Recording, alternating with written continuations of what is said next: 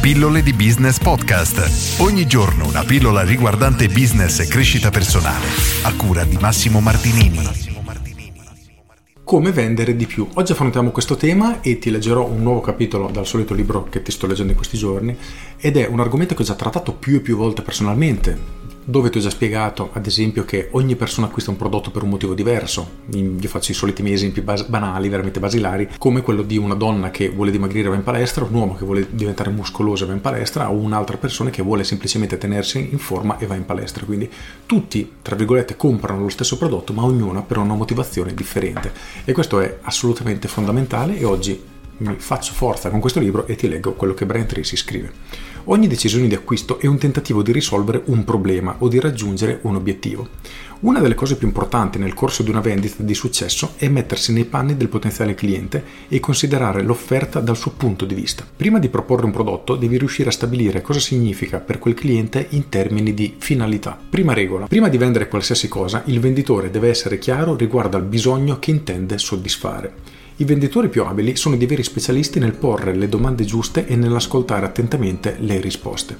Questo permette loro di soddisfare attraverso il prodotto i bisogni più urgenti del cliente Seconda regola. Il successo nelle vendite dipende dal soddisfacimento dei bisogni esistenti, non dal crearne di nuovi. Il tuo compito consiste in primo luogo nell'individuare i bisogni già esistenti, non nel suggerirne di nuovi. Cosa stanno già facendo o comprando i tuoi clienti? Come potresti presentare il tuo prodotto in modo che possa migliorare la loro situazione attuale? Cerca di focalizzare il problema e proponiti come la persona che può offrire la soluzione giusta meglio di chiunque altro. Terza regola, più il bisogno è basilare, più la tua presentazione dovrà essere semplice. Se vendi patate, soddisfacendo il bisogno di cibo, le puoi vendere semplicemente in base al loro peso e alla loro dimensione. Ciò a cui ti appellerai sarà l'appetito e l'attrattiva. Il tuo metro di paragone sarà semplice e immediato.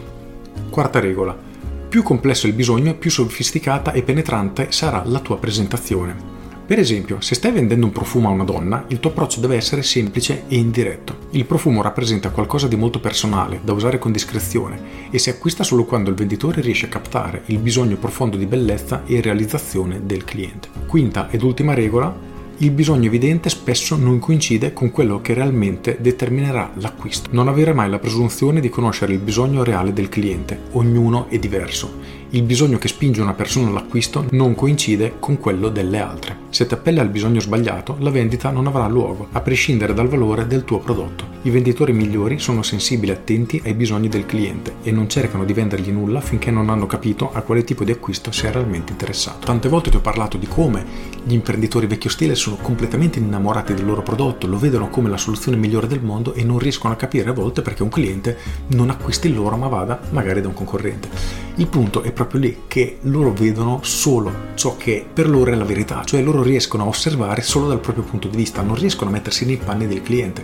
Magari un cliente può preferire spendere meno per avere un prodotto scadente perché lo deve utilizzare una volta sola e per l'imprenditore che invece crea un macchinario che ti durerà per tutta la vita, questo è impensabile. Per questo è importante capire che cosa effettivamente sta acquistando il cliente, quali sono i suoi bisogni e di conseguenza proporgli il nostro servizio se effettivamente fa il caso suo. Quindi queste 5 regole sono molto semplici, ma nel momento che dobbiamo creare un messaggio di marketing o dobbiamo effettivamente fare una trattativa con una persona, sono assolutamente molto molto f- potenti, forti da utilizzare. Con questo è tutto, io sono Massimo Martinini e ci sentiamo domani. Ciao!